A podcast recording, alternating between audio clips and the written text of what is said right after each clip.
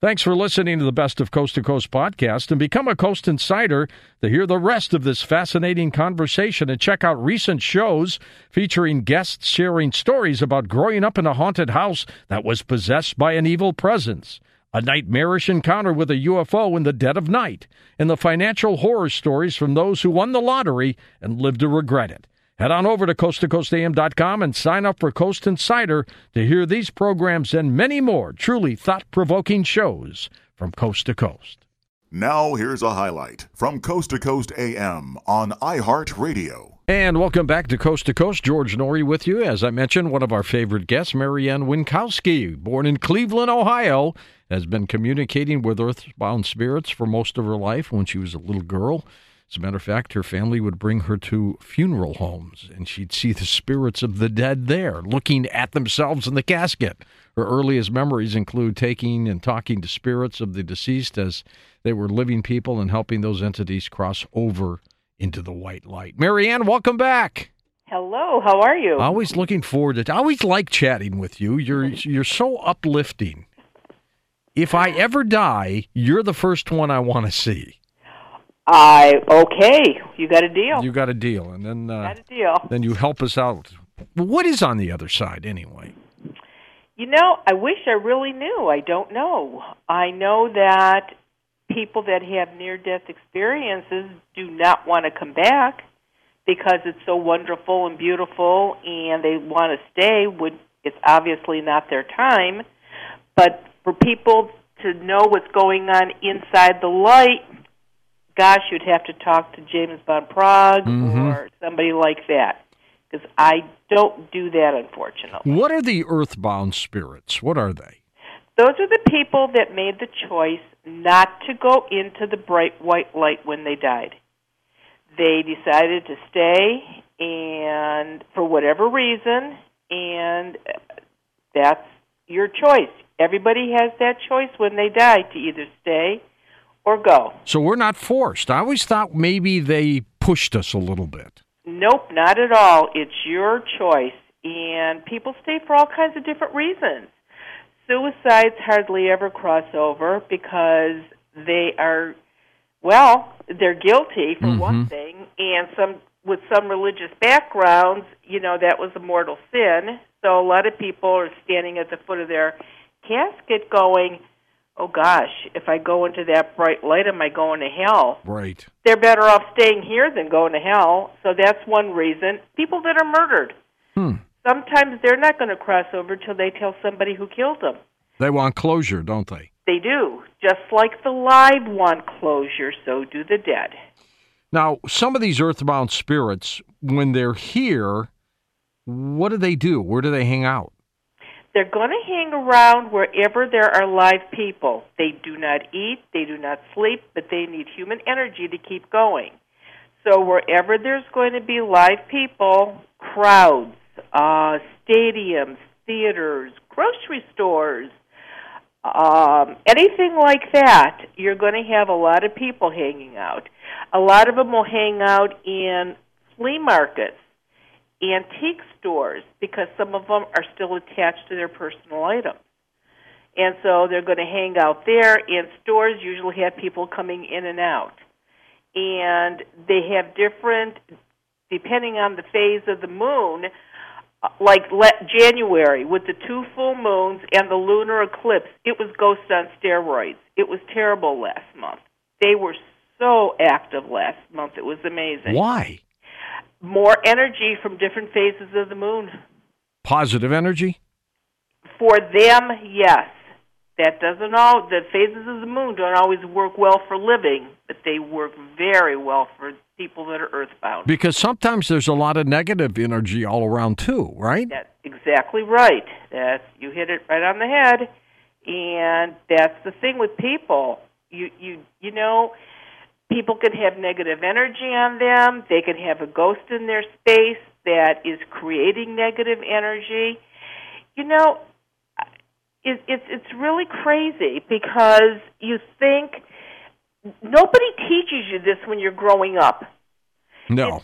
It, it, it just doesn't happen. Nobody tells you this is what's going to happen. And it's it's hard on a lot of people to get their head around it. Well, that's why we have you around, Mary Ann, to help us through this. That's for sure. You know, remember the movie came out in nineteen ninety-nine, The Sixth Sense, with Bruce Willis in that Absolutely. Little boy? And he, he, I remember the line where he would say to Bruce, "I see dead people." Right. You see dead people too, don't you? All the time. Yes. What do they look like? Do they look like what they looked like when they were alive? That's the way I see them. Now, The Sixth Sense, whoever the, the their person was that they went to for their advice was actually, I think, pretty good. The only problem is that the body of a person is mangled or missing parts and pieces or bloody and gory. The spirit is never that way. I swear, if I saw hmm. a ghost standing there holding his head, I that would do me in. That would it. That would be it for you, as much that experience as you've got. I'm done, right. Okay, and if, if they died tragically, like something like that, car accident, something horrible, where they got mangled up, mm-hmm. you will not see them like that? Why not, though? Because the body is what was hurt or mangled. The spirit that comes out of the body when the person dies is whole. So you're looking at the spirit, which takes the same shape of the person when he was alive. Exactly. They uh-huh. look identically the same. Now, a person that was originally maybe two hundred pounds, but because of a long lingering illness, they're down to one hundred twenty pounds. Now, they're going to still look thin, but they're not going to look at all sickly. The color is going to be good. It's not like, again, it's not like the movies. T V and movies, mm-mm. They, it's, they need the Hollywood edge on it for people to watch. Do they look physical, or do they look kind of like, you you know, translucent? You can look right through them.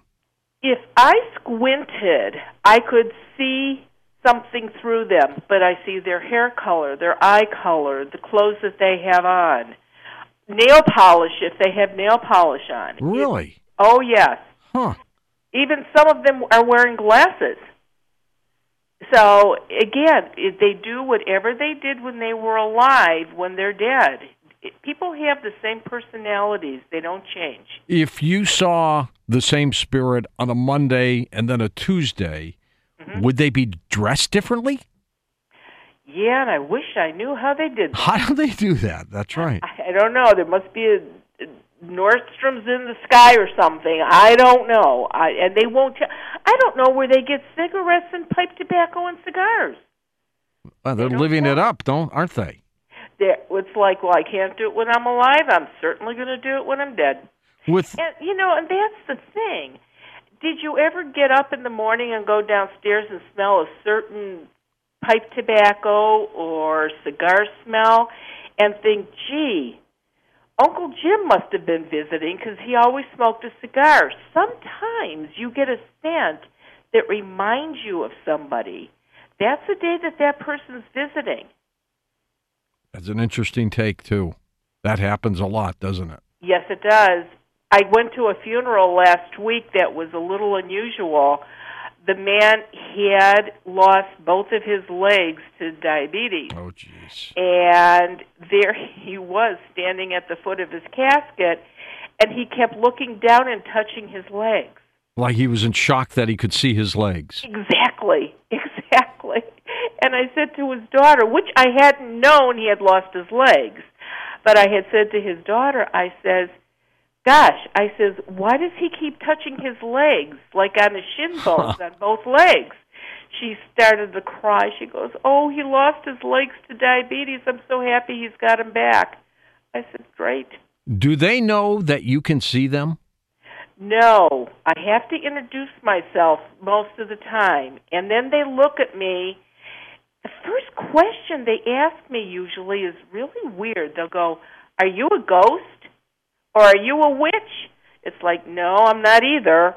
Well, how can you see me? It's I, I don't know. Do they, come, some people can play the piano and I can't. I don't know. Do they see? So they they see you, but at the in the beginning they don't know that you can see them. Correct, and that's why I can get away with it when I go on airplanes or go on uh-huh. store, because if I don't look at them or wink at them, they don't know I can see them. Interesting take.